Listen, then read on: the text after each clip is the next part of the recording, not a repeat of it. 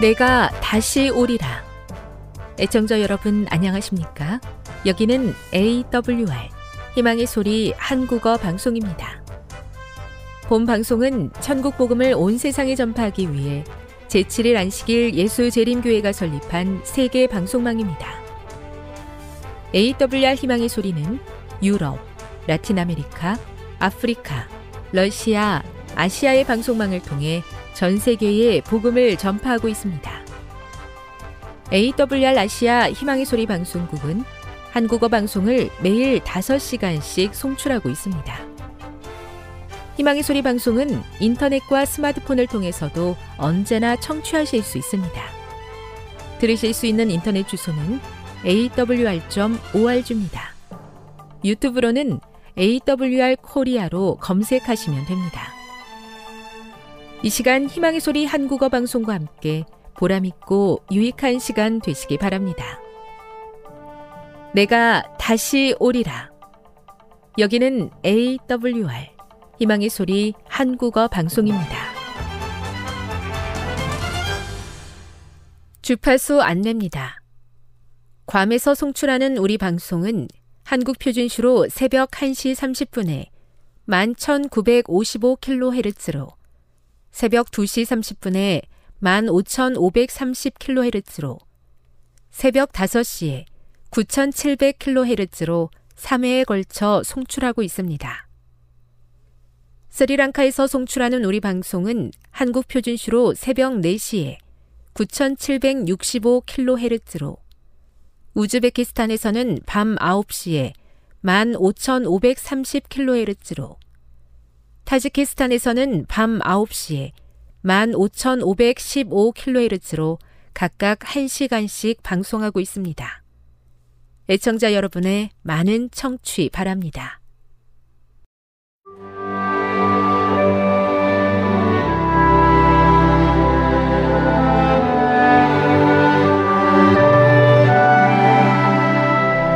읽어주는 교과 둘째 날 9월 11일 월요일 그리스도 안에서 강건하라. 바울은 에베소서 전체의 핵심 주제와 아이디어를 다 망라하는 출정 연설로 편지를 마무리한다. 그는 지휘관의 전투 명령과 같은 어조로 본서의 결론의 중요한 주제를 발표하면서 시작한다. 나의 형제들아, 주 안에서와 그의 힘의 능력 안에서 강건하라. 이후의 구절은 이 큰 주제를 설명하고 풀어준다. 에베소서 6장 10에서 20절을 다시 읽어보라. 바울이 말하는 요점의 핵심이며 말 그대로 초자연적인 권세가 개입된 대쟁투를 얼마나 실제적인 것이라고 생각하는가. 우리가 매일 하나님과 동행하는 데 있어서 이 중요한 진리를 항상 염두에 두는 것이 왜 그렇게 중요한가.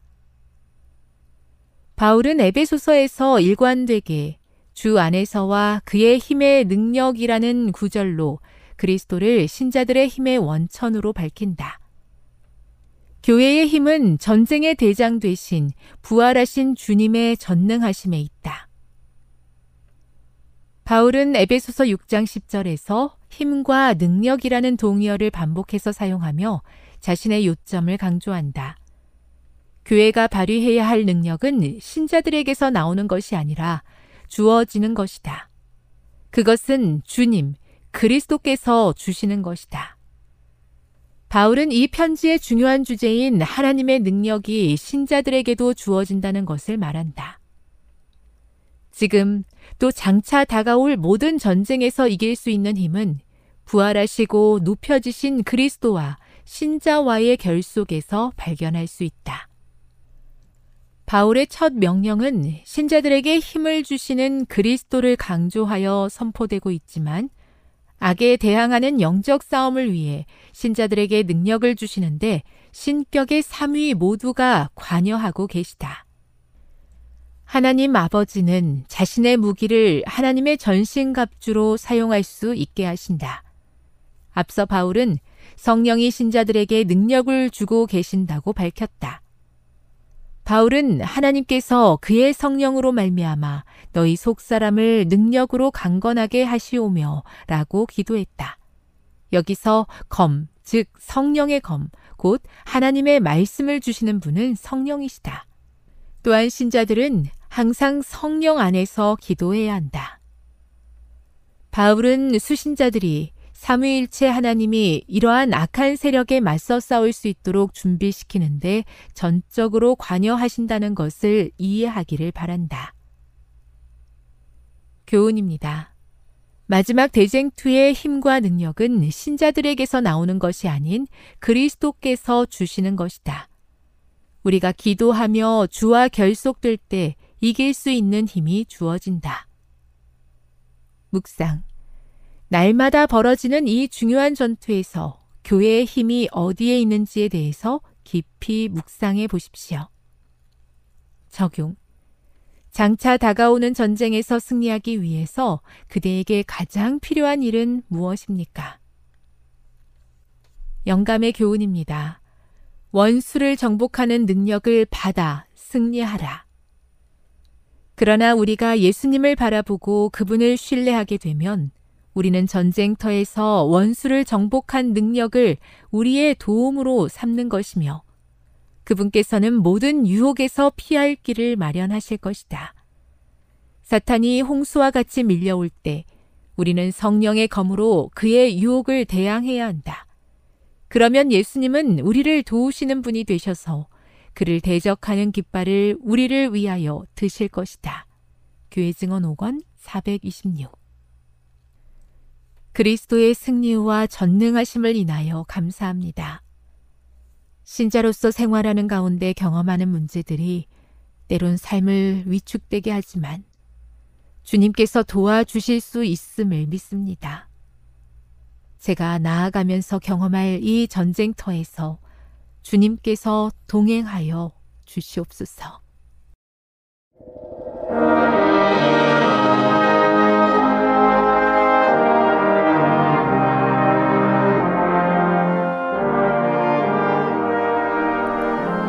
소리 청취자 여러분. 안녕하십니까. 레위기 다시 읽기 16번째 시간입니다. 오늘은 레위기 18장에서 20장까지 가정에서의 고룩이란 제목의 말씀을 나누겠습니다. 레위기의 방향이 대속제를 지난 후에 의식적인 측면에서 삶의 규범으로 옮겨졌음을 우리는 보았습니다.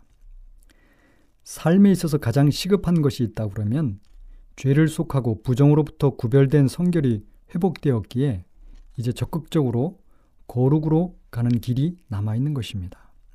내가 거룩하니 너희도 거룩하라. 는 하나님의 뜻을 이루는 것입니다. 그러기 위해서는 먼저 이방인과의 삶, 삶에서 구별이 되어야 합니다. 그 길을 먼저 다루는데 레위기 18장부터 20장까지는 성적인 금지 명령입니다. 성생활의 거룩을 먼저 다루고 있는 것입니다. 사람이 누구든지 성인이 되면 짝을 찾아서 결혼 생활을 하게 됩니다.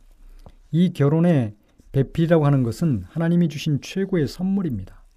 우리는 아무리 똑똑하고 잘 만들어졌다 하더라도 반쪽밖에 되지 않습니다.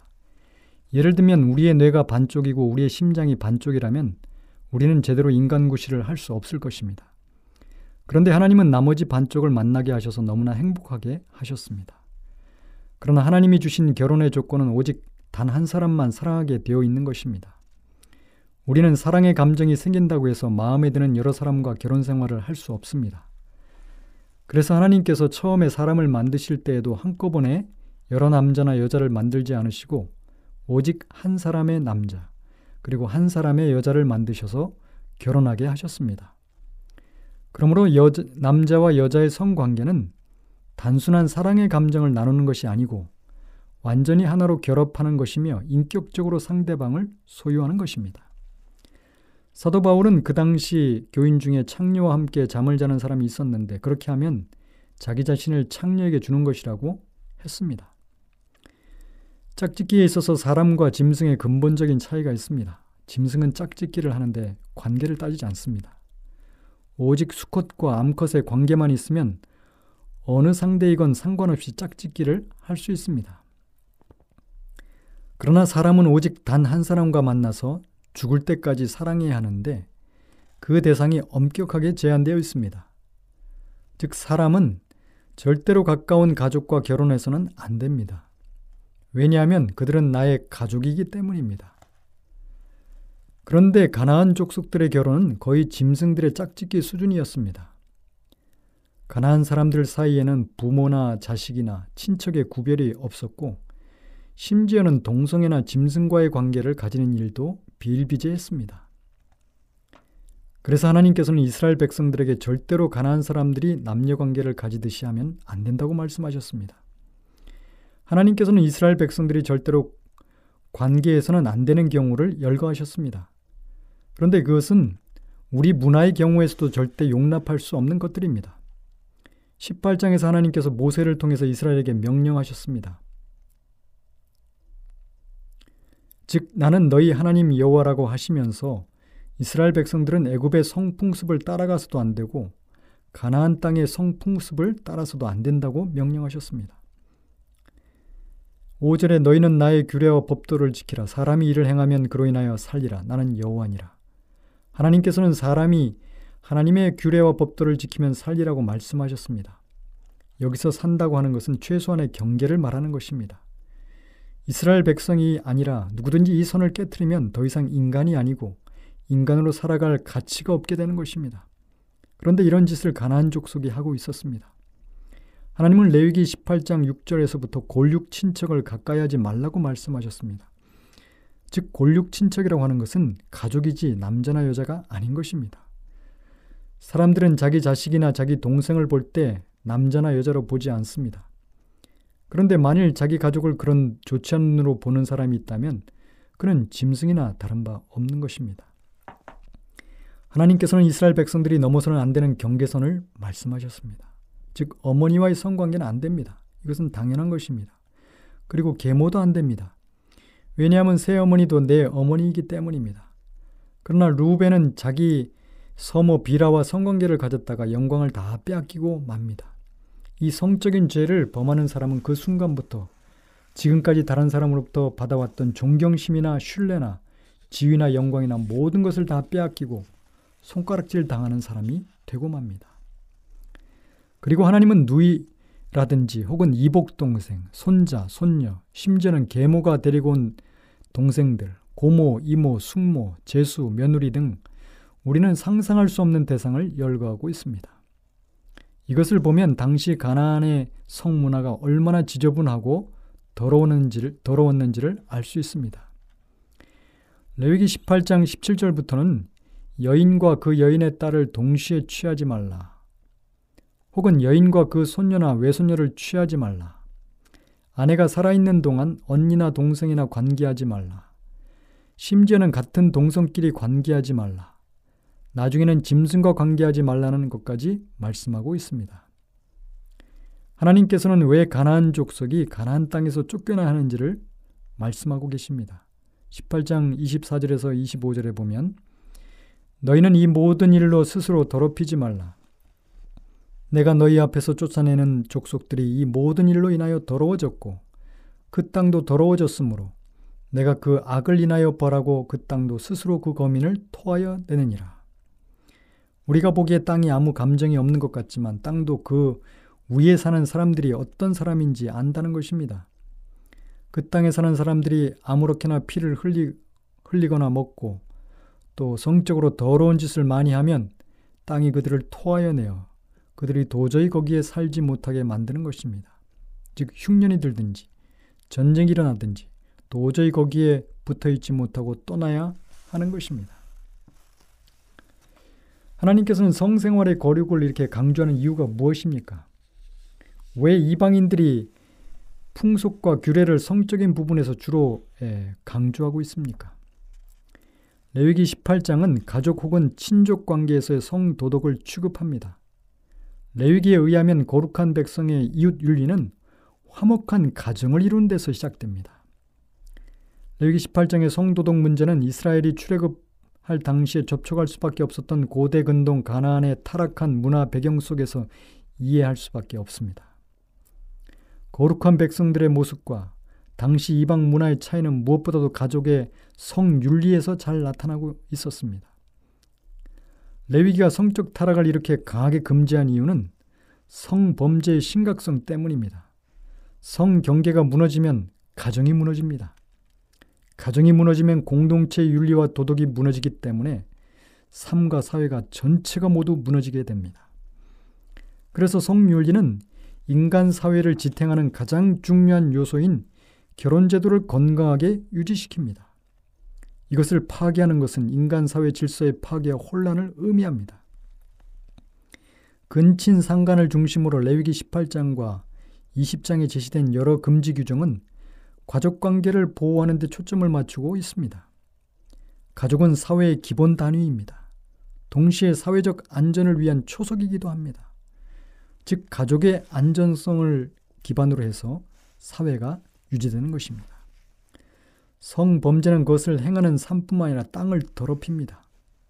그리고 백성들의 범죄로 말미암아 더럽혀진 땅은 거주하는 사람을 토하여 내치는 것으로 반응한다고 하셨습니다.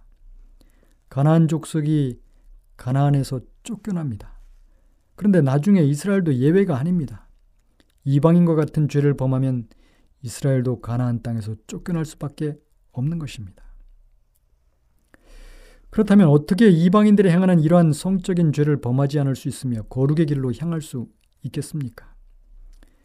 그것은 이미 주어진 것처럼 이방인들의 풍습과 규례를 따르지 않고 오직 하나님의 규례와 법도를 따르는 삶을 통해서만 이룰 수 있는 것입니다. 하나님의 말씀 위에 바로 서 있을 때 이방인들이 행하는 죄악들을 범하지 않을 수 있고 만약 그 일이 자행됐을 때는 가장 공정하고 정의로운 재판을 통하여 죄와 죄인을 바르게 심판할 수 있습니다. 그 심판은 죽일 자를 죽이고 살릴 자는 살리는 것입니다. 그러나 말씀이 바로 서 있지 못하면 죽일 자를 살리고 살릴 자를 죽이는 불의와 부정의 부패가 만연하게 될 것입니다. 유전무죄, 무전유죄의 세상이 펼쳐지며 하나님의 백성이 세속화되어 버리는 것입니다. 이것은 레위기 18장, 20장의 18장에서 20장까지의 구조를 살펴보면 더욱더 분명해집니다. 레위기 18장과 레위기 20장은 내용이 동일합니다. 차이가 있다 그러면 레위기 18장은 범하지 말라라고 하는 명령령이 주어지는 반면에 20장은 범하게 되면 반드시 죽을 것이다. 라고 하는 이런 명령이 주어지므로 에, 주어지고 있습니다.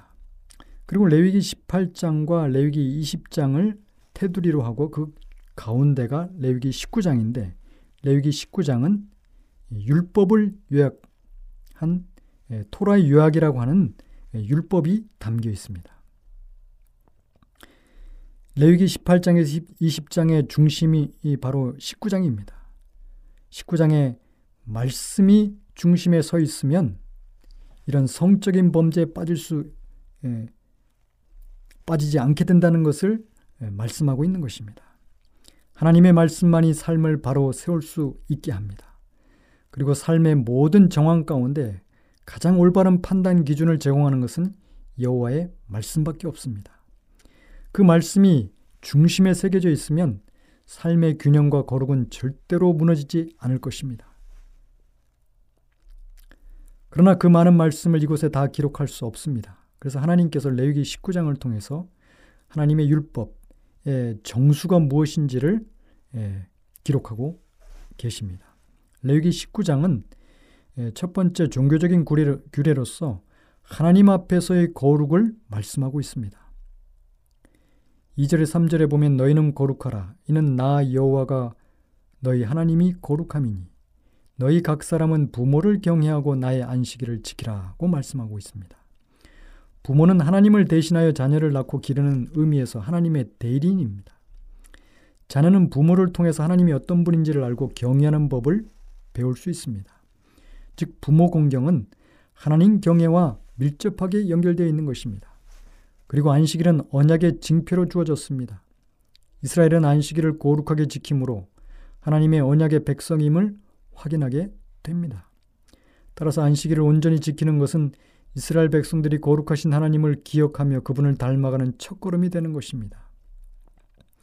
그리고 나서 공동체 윤리적인 실천 규례가 11절에서 18절까지 나옵니다. 즉 인간에 대한 사랑, 이웃과의 거룩에 대한 말씀인 것입니다.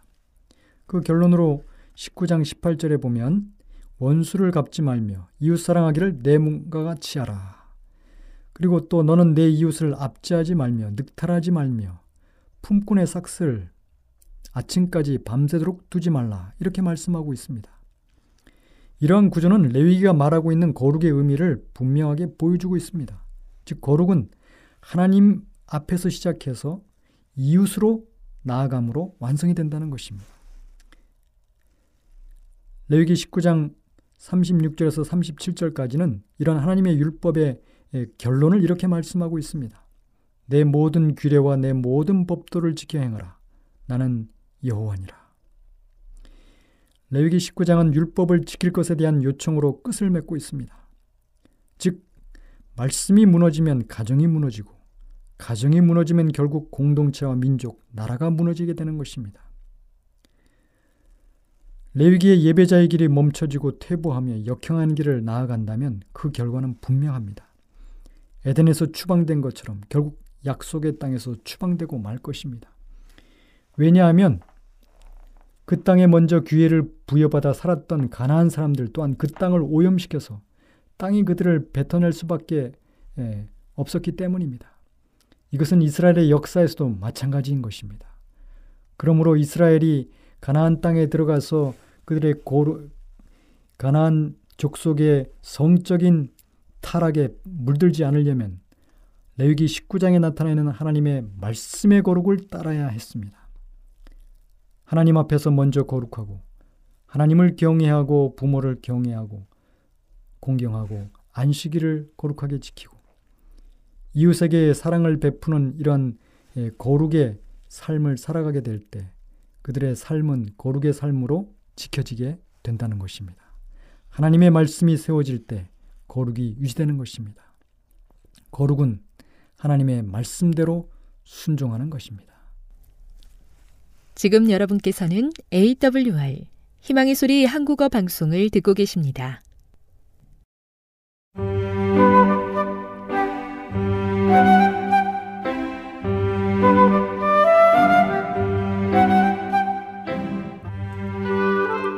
늘 주님이 함께하여 주심에 감사하는 마음으로 이 시간 건강한 생활의 지혜 준비했습니다. 오늘은 믿음과 감정에 대해서 알아보도록 하겠습니다. 믿음과 감정은 동과 서처럼 명확하게 구별됩니다. 믿음은 기분에 의존하지 않습니다. 매일 우리는 우리 자신을 하나님께 바쳐야 하며 그리스도께서는 우리가 믿음에 상응해야 한다고 생각되는 그런 등급의 느낌을 가지고 있는지 살피시지 않고 그 희생을 이해하고 받아주신다는 것을 믿어야 합니다. 하늘 아버지께서는 부모가 자녀들에게 좋은 선물을 주기 원하는 것보다 그분께 구하는 자들에게 성령을 주시기를 더 원하고 계시다는 보증을 우리는 갖고 있지 않습니까? 우리는 하나님의 보좌로 올려보내는 모든 기도에 결코 실패함이 없는 약속을 하시는 분으로부터 응답을 받은 것처럼 앞서 나가야 합니다. 슬픔 때문에 의기소침에 빠져 있을 때라도 심령 속에서 하나님께 대한 찬미의 선율을 읊조리는 것이 우리의 특권입니다. 우리가 이렇게 할 때에 안개와 구름은 거칠 것이며 우리는 그림자와 어둠에서 나와 그분께서 임재하신 찬란한 햇빛 속으로 들어갈 것입니다. 많은 사람은 그들이 원하는 만큼 느낌이 오지 않기 때문에 긴 세월을 어둠과 의심 가운데 보냅니다. 그러나 느낌은 믿음과는 전혀 관계가 없습니다. 사랑으로 역사하고 영혼을 정결케 하는 믿음은 충동의 문제가 아닙니다. 그것은 그분께서 말씀하신 것을 또한 행하실 것이라는 것을 굳건히 믿고 하나님의 약속을 의지하면서 과감하게 나아가는 것입니다. 우리의 영혼은 믿도록 훈련받고 하나님의 말씀을 의지하도록 가르침을 받을 수 있습니다. 그분의 말씀은 기분에 의해서가 아니라 의인은 믿음으로 말미암아 살리라고 선언합니다. 불신이나 믿음의 결여 같은 모든 것을 걷어내도록 해야 합니다. 기분에 의존하지 말고 믿음에 의존하면서 단순하고 어린아이 같은 신뢰의 생활을 시작하도록 해야 합니다. 그분의 귀중한 약속들을 의심함으로써 예수님을 욕되게 하지 말아야 합니다. 그분은 우리가 흔들림 없는 믿음을 가지고 그분을 믿기 원하십니다. 그대들에게 어떤 뚜렷한 느낌이 있든 없든 간에 계속해서 예수를 바라보며 믿음으로 조용한 기도를 올리고 주님의 능력을 붙잡아야 합니다. 마치 모든 기도가 하나님의 보좌에 상달되고 결코 실패함이 없으신 약속의 주님께로부터 응답을 받은 것처럼 즉각 전진해야 합니다. 비록 어떤 슬픈 감정과 슬픔에 억압된 순간에라도 그대의 마음속에 하나님을 향한 찬미의 선율을 내면서 노래하며 행진하십시오. 분명히 빛이 이르러 오고 기쁨이 우리의 것이 되며 안개와 구름이 깨끗이 사라질 것을 잘 알고 있습니다. 그리고 우리들은 어두운 그림자와 흑암의 압도적인 세력에서 벗어나 주님이 임재한 찬란한 태양 광선 속으로 들어갈 것입니다. 도움과 위로를 받을 때 하나님께 찬양의 노래를 드리십시오. 그리고 하나님과 대화하십시오. 그같이 하면 그대는 하나님의 친구가 되고 그분을 의지할 것입니다. 그대는 의뢰하고 싶은 느낌이 있든지 없든지 간에 의뢰할 믿음을 얻을 것입니다. 기분에 따라 그대가 그리스도인인지 아닌지를 결정하지 마십시오. 하나님께 대한 무조건적인 믿음이 그대가 그분의 자녀라는 것을 보여줍니다. 하나님을 의뢰하십시오. 그분은 결코 그대를 실망시키지 않으실 것입니다. 그분은 내가 너희를 고아와 같이 버려두지 아니하고 너희에게로 오리라 라고 말씀하십니다. 우리는 그리스도를 친히 보지 못합니다. 우리가 그분을 바라보는 것은 믿음으로 말미암아서입니다. 우리는 믿음으로 그분의 약속들을 붙잡습니다. 에녹은 그런 방식으로 하나님과 동행했습니다. 모세는 단지 하나님을 생각만 한 것이 아니라 그분을 보았습니다. 하나님은 그의 앞에 끊임없이 나타나 계셨습니다. 그는 언제나 하나님의 얼굴을 놓치지 않았습니다. 모세에게 믿음은 짐작이 아니라 실제였습니다. 그는 하나님께서 그의 생애를 각별히 지배하신다는 것을 믿었으며 인생의 작은 모든 일 가운데서 그분을 인정했습니다. 그는 모든 유혹에 맞설 수 있는 힘을 얻기 위하여 하나님을 의지했습니다. 그분께서 지나가실 때 그 여인은 손을 내밀어 그분의 옷자락을 간신히 만지는데 성공했습니다. 그 순간 그녀는 자신이 치유받았다는 것을 알았습니다. 그녀의 믿음은 두루마기가 아니라 그 옷을 입으신 그분께 집중되었습니다. 단 한 번의 만짐에 그녀의 생애의 믿음이 집중되었으며 만진 즉시 그녀의 고통과 연약성은 사라졌습니다. 즉시로 그녀는 전류와 같은 전율이 그녀의 존재의 모든 섬유 조직을 통과하는 것을 느꼈습니다. 완전히 건강해졌다는 느낌이 이르러 왔습니다. 곧 병이 나은 줄을 몸에 깨달으니라. 옷에는 아무런 치유력도 없었습니다. 그녀의 건강을 회복시킨 것은 그 옷을 입으신 그분에 대한 믿음이었습니다. 믿음은 진리나 오류가 마음속에서 거처를 발견할 수 있게 해주는 매체입니다. 진리나 오류를 받아들이는 정신적인 작용은 동일한 것이지만 하나님의 말씀을 믿는가 아니면 인간의 유전을 믿는가에 따라 결정적인 차이가 생깁니다. 그리스도께서 자신을 바울에게 나타내셨을 때 바울은 자기가 주님의 성도들을 통하여 예수님을 핍박하고 있었다는 사실을 깨닫게 되었으며 예수 안에 있는 진리를 받아들였습니다. 변화시키는 능력이 그의 정신과 품성에 나타났으며 그는 그리스도 예수 안에서 새 사람이 되었습니다. 바울은 진리를 너무도 충만히 받았기 때문에 이 세상이나 지옥도 그의 믿음을 흔들 수 없었습니다.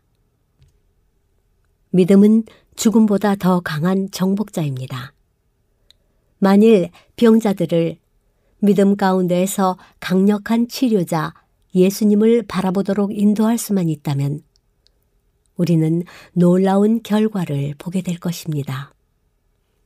그것은 육체와 심령에 생명을 가져다 줄 것입니다. 지금까지 건강한 생활의 지혜였습니다.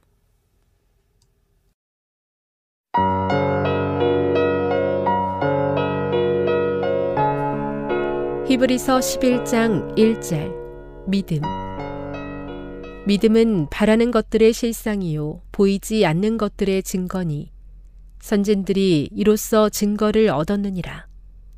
믿음으로 모든 세계가 하나님의 말씀으로 지어진 줄을 우리가 아나니 보이는 것은 나타난 것으로 말미암아 된 것이 아니니라. 믿음으로 아벨은 가인보다 더 나은 제사를 하나님께 드림으로 의로운 자라 하시는 증거를 얻었으니 하나님이 그 예물에 대하여 증언하심이라. 그가 죽었으나 그 믿음으로써 지금도 말하느니라. 믿음으로 에녹은 죽음을 보지 않고 옮겨졌으니 하나님이 그를 옮기심으로 다시 보이지 아니하였느니라. 그는 옮겨지기 전에 하나님을 기쁘시게 하는 자라 하는 증거를 받았느니라. 믿음이 없이는 하나님을 기쁘시게 하지 못하나니 하나님께 나아가는 자는 반드시 그가 계신 것과 또한 그가 자기를 찾는 자들에게 상 주시는 이심을 믿어야 할지니라. 믿음으로 노아는 아직 보이지 않는 일에 경고하심을 받아 경외함으로 방주를 준비하여 그 집을 구원하였으니 이로 말미암아 세상을 정죄하고 믿음을 따르는 의의 상속자가 되었느니라. 믿음으로 아브라함은 부르심을 받았을 때에 순종하여 장래의 유업으로 받을 땅에 나아갈새 갈 바를 알지 못하고 나아갔으며 믿음으로 그가 이방의 땅에 있는 것 같이 약속의 땅에 거류하여 동일한 약속을 유업으로 함께 받은 이삭 및 야곱과 더불어 장막에 거하였으니 이는 그가 하나님이 계획하시고 지으실 터가 있는 성을 바랐습니다. 믿음으로 사라 자신도 나이가 많아 단산하였으나 잉태할 수 있는 힘을 얻었으니 이는 약속하신 이를 미쁘신 줄 알았습니다. 이러므로 죽은 자와 같은 한 사람으로 말미암아 하늘의 허다한 별과 또 해변의 무수한 모래와 같이 많은 후손이 생육하였느니라. 이 사람들은 다 믿음을 따라 죽었으며 약속을 받지 못하였으되 그것들을 멀리서 보고 환영하며 또 땅에서는 외국인과 나그네임을 증언하였으니 그들이 이같이 말하는 것은 자기들이 본향 찾는 자임을 나타내미라. 그들이 나온 바 본향을 생각하였더라면 돌아갈 기회가 있었으려니와 그들이 이제는 더 나은 본향을 사모하니 곧 하늘에 있는 것이라.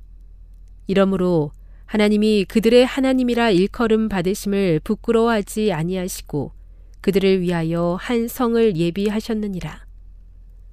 아브라함은 시험을 받을 때에 약속으로 이삭을 드렸으니 그는 약속들을 받은 자로 돼 그 외아들을 드렸느니라. 그에게 이미 말씀하시기를 내 자손이라 칭할 자는 이삭으로 말미암음이라 하셨으니 그가 하나님이 능히 이삭을 죽은 자 가운데서 다시 살리실 줄로 생각한지라. 비유컨대 그를 죽은 자 가운데서 도로 받은 것이니라. 믿음으로 이삭은 장차 있을 일에 대하여 야곱과 에서에게 축복하였으며 믿음으로 야곱은 죽을 때에 요셉의 각 아들에게 축복하고 그 지팡이 머리에 의지하여 경배하였으며 믿음으로 요셉은 임종 시에 이스라엘 자손들이 떠날 것을 말하고 또 자기 뼈를 위하여 명하였으며 믿음으로 모세가 났을 때에 그 부모가 아름다운 아이임을 보고 석 달 동안 숨겨 왕의 명령을 무서워하지 아니하였으며 믿음으로 모세는 장성하여 바로의 공주의 아들이라 칭함받기를 거절하고 도리어 하나님의 백성과 함께 고난받기를 잠시 죄악의 낙을 누리는 것보다 더 좋아하고 그리스도를 위하여 받는 수모를 애굽의 모든 보아보다 더 큰 재물로 여겼으니 이는 상 주심을 바라봄이라. 믿음으로 애굽을 떠나 왕의 노함을 무서워하지 아니하고 곧 보이지 아니하는 자를 보는 것 같이 하여 참았으며 믿음으로 유월절과 피 뿌리는 의식을 정하였으니 이는 장자를 멸하는 자로 그들을 건드리지 않게 하려 한 것이며 믿음으로 그들은 홍해를 육지같이 건넜으나 애굽 사람들은 이것을 시험하다가 빠져 죽었으며 믿음으로 7일 동안 여리고를 도니 성이 무너졌으며 믿음으로 기생 라합은 정탐꾼을 평안히 영접하였으므로 순종하지 아니한 자와 함께 멸망하지 아니하였도다. 내가 무슨 말을 더 하리요? 기드온, 바락, 삼손, 입다, 다윗 및 사무엘과 선지자들의 일을 말하려면 내게 시간이 부족하리로다. 그들은 믿음으로 나라들을 이기기도 하며 의를 행하기도 하며 약속을 받기도 하며 사자들의 입을 막기도 하며 불의 세력을 멸하기도 하며 칼날을 피하기도 하며 연약한 가운데서 강하게 되기도 하며 전쟁에 용감하게 되어 이방 사람들의 진을 물리치기도 하며 여자들은 자기의 죽은 자들을 부활로 받아들이기도 하며 또 어떤 이들은 더 좋은 부활을 얻고자 하여 심한 고문을 받되 구차히 풀려나기를 원하지 아니하였으며 또 어떤 이들은 조롱과 채찍질 뿐 아니라 결박과 옥에 갇히는 시련도 받았으며 돌로 치는 것과 톱으로 켜는 것과 시험과 칼로 죽임을 당하고 양과 염소의 가죽을 입고 유리하여 궁핍과 환란과 학대를 받았으니 이런 사람은 세상이 감당하지 못하느니라. 그들이 광야와 산과 동굴과 토굴에 유리하였느니라.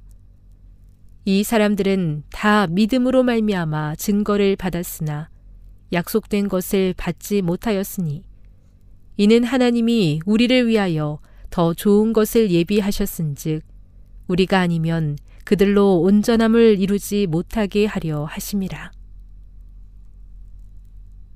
히브리서 12장 1절 주께서 주시는 징계 이러므로 우리에게 구름같이 둘러싼 허다한 증인들이 있으니 모든 무거운 것과 얽매이기 쉬운 죄를 벗어버리고 인내로서 우리 앞에 당한 경주를 하며 믿음의 주요 또 온전하게 하시는 이인 예수를 바라보자.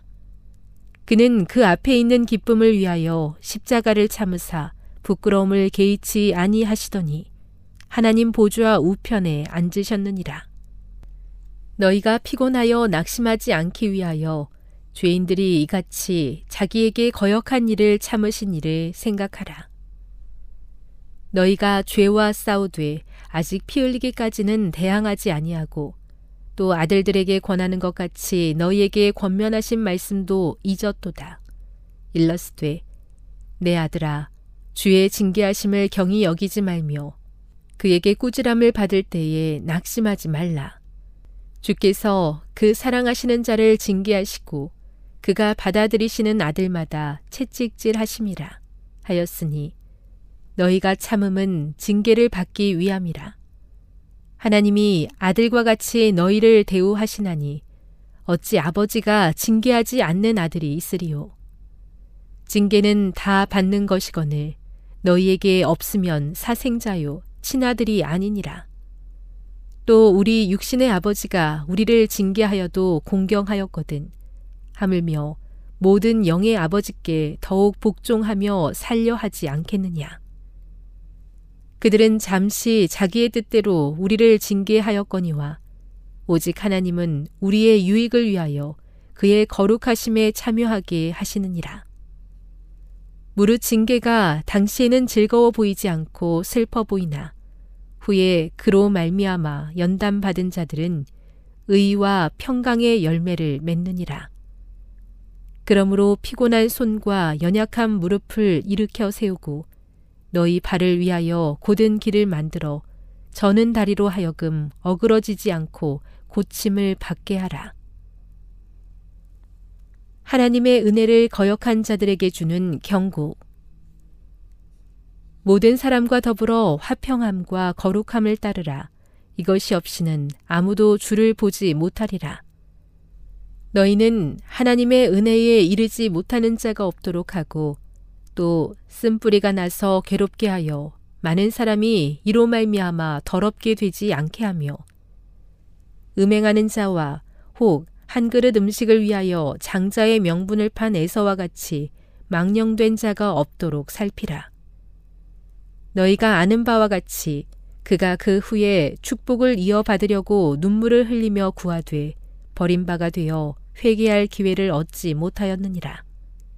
너희는 만질 수 있고 불이 붙는 산과 침침함과 흑암과 폭풍과 나팔 소리와 말하는 소리가 있는 곳에 이른 것이 아니라 그 소리를 듣는 자들은 더 말씀하지 아니하시기를 구하였으니 이는 짐승이라도 그 산에 들어가면 돌로 침을 당하리라 하신 명령을 그들이 견디지 못함이라. 그 보이는 바가 이렇듯 무섭기로 모세도 이르되 내가 심히 두렵고 떨린다 하였느니라. 그러나 너희가 이른 곳은 시온 산과 살아계신 하나님의 도성인 하늘의 예루살렘과 천만 천사와 하늘에 기록된 장자들의 모임과 교회와 만민의 심판자이신 하나님과 및 온전하게 된 의인의 영들과 새 언약의 중보자이신 예수와 및 아벨의 피보다 더 나은 것을 말하는 뿌린 피니라. 너희는 삼가 말씀하신 일을 거역하지 말라. 땅에서 경고하신 일을 거역한 그들이 피하지 못하였거든. 하물며 하늘로부터 경고하신 일을 배반하는 우리일까 보냐. 그때에 그 소리가 땅을 진동하였거니와 이제는 약속하여 이르시되 내가 또 한 번 땅만 아니라 하늘도 진동하리라 하셨느니라. 이 또 한 번이라 하심은 진동하지 아니하는 것을 영존하게 하기 위하여 진동할 것들 곧 만드신 것들이 변동될 것을 나타내심이라. 그러므로 우리가 흔들리지 않는 나라를 받았은즉 은혜를 받자 이로 말미암아 경건함과 두려움으로 하나님을 기쁘시게 섬길지니 우리 하나님은 소멸하는 불이심이라. 히브리서 13장 1절 하나님이 기뻐하시는 제사. 형제 사랑하기를 계속하고 손님 대접하기를 잊지 말라. 이로써 부지 중에 천사들을 대접한 이들이 있었느니라. 너희도 함께 갇힌 것 같이 갇힌 자를 생각하고 너희도 몸을 가졌은즉 학대 받는 자를 생각하라. 모든 사람은 결혼을 귀히 여기고 침소를 더럽히지 않게 하라. 음행하는 자들과 가늠하는 자들을 하나님이 심판하시리라. 돈을 사랑하지 말고 있는 바를 족한 줄로 알라. 그가 친히 말씀하시기를 내가 결코 너희를 버리지 아니하고 너희를 떠나지 아니하리라 하셨느니라. 그러므로 우리가 담대히 말하되 주는 나를 돕는 이시니 내가 무서워하지 아니하겠노라. 사람이 내게 어찌하리요 하노라. 하나님의 말씀을 너희에게 일러주고 너희를 인도하던 자들을 생각하며 그들의 행실의 결말을 주의하여 보고 그들의 믿음을 본받으라. 예수 그리스도는 어제나 오늘이나 영원토록 동일하시니라. 여러 가지 다른 교훈에 끌리지 말라. 마음은 은혜로서 굳게 함이 아름답고 음식으로서 할 것이 아니니 음식으로 말미암아 행한 자는 유익을 얻지 못하였느니라. 우리에게 재단이 있는데 장막에서 섬기는 자들은 그 재단에서 먹을 권한이 없나니 이는 죄를 위한 짐승의 피는 대제사장이 가지고 성문에 들어가고 그 육체는 영문 밖에서 불사름이라. 그러므로 예수도 자기 피로써 백성을 거룩하게 하려고 성문 밖에서 고난을 받으셨느니라. 그런즉 우리도 그의 치욕을 짊어지고 영문 밖으로 그에게 나아가자. 우리가 여기에는 영구한 도성이 없으므로 장차 올 것을 찾나니 그러므로 우리는 예수로 말미암아 항상 찬송의 제사를 하나님께 드리자. 이는 그 이름을 증언하는 입술의 열매니라. 오직 선을 행함과 서로 나누어 주기를 잊지 말라. 하나님은 이 같은 제사를 기뻐하시느니라. 너희를 인도하는 자들에게 순종하고 복종하라. 그들은 너희 영혼을 위하여 경성하기를 자신들이 청산할 자인 것 같이 하느니라. 그들로 하여금 즐거움으로 이것을 하게 하고 근심으로 하게 하지 말라. 그렇지 않으면 너희에게 유익이 없느니라. 우리를 위하여 기도하라. 우리가 모든 일에 선하게 행하려 하므로 우리에게 선한 양심이 있는 줄을 확신하노니 내가 더 속히 너희에게 돌아가기 위하여 너희가 기도하기를 더욱 원하노라. 축복과 끝인사 양들의 큰 목자이신 우리 주 예수를 영원한 언약의 피로 죽은 자 가운데서 이끌어내신 평강의 하나님이 모든 선한 일에 너희를 온전하게 하사 자기 뜻을 행하게 하시고 그 앞에 즐거운 것을 예수 그리스도로 말미암아 우리 가운데서 이루시기를 원하노라. 영광이 그에게 세세 무궁토록 있을지어다. 아멘. 형제들아, 내가 너희를 권하노니 권면의 말을 용납하라. 내가 간단히 너희에게 썼느니라. 우리 형제 디모데가 놓인 것을 너희가 알라. 그가 속히 오면 내가 그와 함께 가서 너희를 보리라. 너희를 인도하는 자들과 및 모든 성도들에게 문안하라. 이달리아에서 온 자들도 너희에게 문안하느니라. 은혜가 너희 모든 사람에게 있을지어다.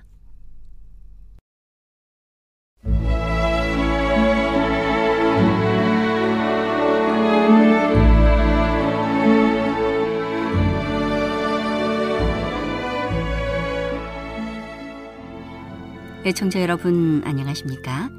명상의 오솔길의 유병숙입니다.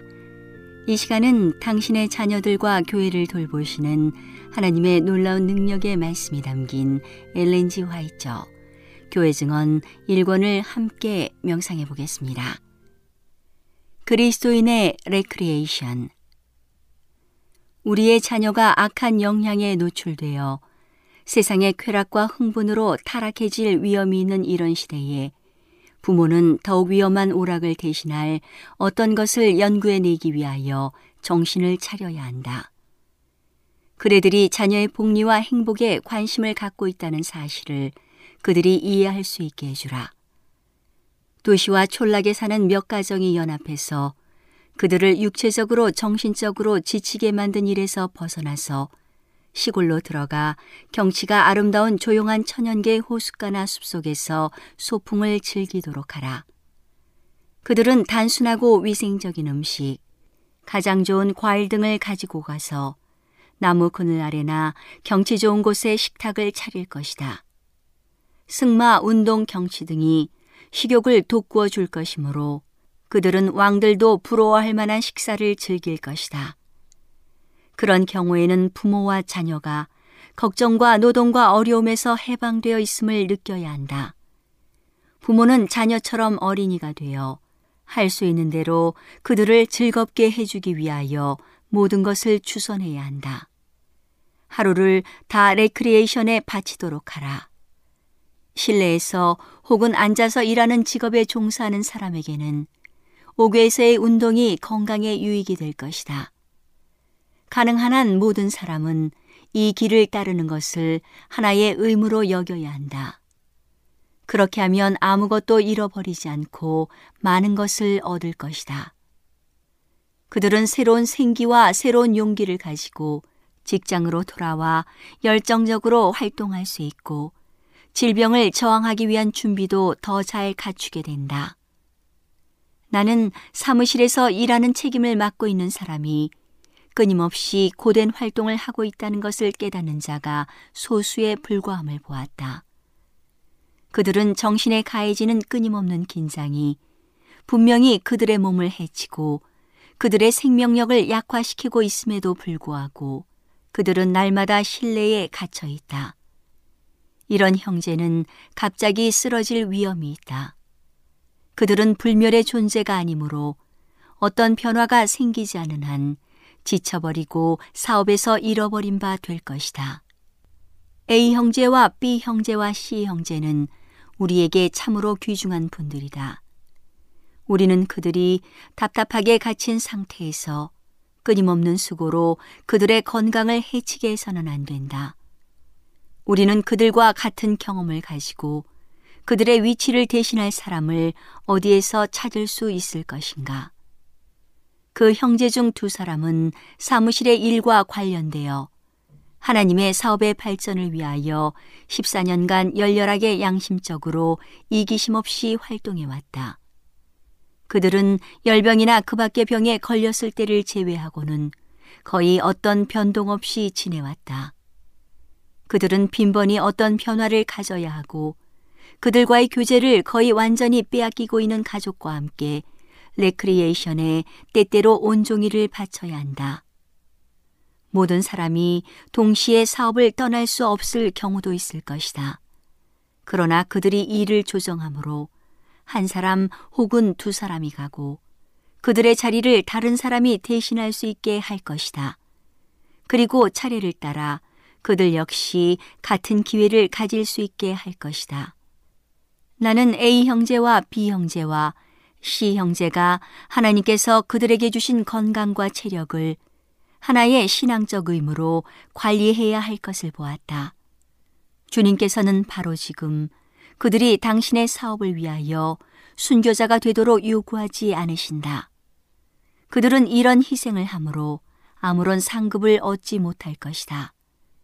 하나님께서는 그들에게 살기를 바라시기 때문이다. 그들은 죽음에 의해서보다는 삶에 의해서 현대 진리의 사업에 훨씬 더 훌륭하게 봉사할 수 있다. 이 형제 중 한 사람이 갑자기 질병으로 쓰러지면 아무도 그것을 주님이 내린 직접적인 심판이라고 생각해서는 안 된다. 그것은 자연의 법칙을 범한 분명한 결과에 불과할 것이다. 그들은 범죄함으로 무서운 형벌을 받지 않도록 받은 바 경고에 유의해야 한다. 나는 이 형제들이 그들의 활동 장소에서 멀리 떨어진 데서 열리는 집회에 할 수 있는 대로 자주 참석하므로 하나님의 사업을 유익하게 할 수 있을 것을 보았다. 그들에게 맡겨진 사업이 중요하므로 그들은 건강한 두뇌와 신경이 필요하다. 그러나 그들이 끊임없이 사무실에 갇혀 있는 동안 그들의 정신이 하나님께서 기대하시는 만큼 활기차고 생기 있게 될 수는 없다. 나는 배틀크릭에서 사업의 선두에 서 있는 이 형제들이 널리 흩어져 있는 형제들과 집회에서 교제하므로 그들과 친숙해지는 것이 사업에 크게 유익이 될 것을 보았다. 그렇게 하므로 널리 흩어져 있는 형제가 사업에 책임을 지고 있는 자를 신임하게 되고 정신적으로 짐을 지고 있는 이 형제의 부담을 덜어주고 사업의 발전과 요구를 잘 알게 될 것이다. 또한 그들의 소망을 활기 있게 하고 그들의 믿음을 새롭게 하고 그들의 용기를 증진시켜 줄 것이다. 이렇게 쓴 시간은 잃어버린 것이 아니고 가장 유익하게 사용한 것이 될 것이다. 이 형제는 가장 높은 차원에서 사교 생활을 할 수 있는 특성을 가지고 있다. 그들은 여러 곳에 흩어져 있는 형제의 집에 머물면서 사상과 의견을 교환함으로 피차의 유익을 얻을 수 있다. 오늘은 당신의 자녀들과 교회를 돌보시는 하나님의 놀라운 능력의 말씀이 담긴 엘렌지 화이처 교회 증언 1권을 함께 명상해 보았습니다. 명상의 오솔길이었습니다.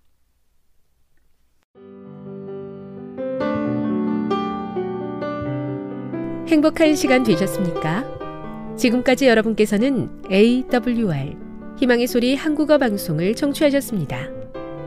방송을 청취하시고 문의를 원하시는 분은 우편번호 02461 대한민국 서울시 동대문구 이문로 1길 11 희망의 소리 방송부 앞으로 편지나 엽서를 보내주시거나 지역번호 02-3299-5296에서 8번으로 전화 주시기 바랍니다.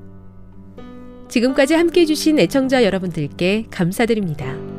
애청자 여러분, 다음 이 시간까지 하나님 안에서 늘 평안하십시오. 감사합니다. 내가 다시 오리라. 여기는 AWR 희망의 소리 한국어 방송입니다.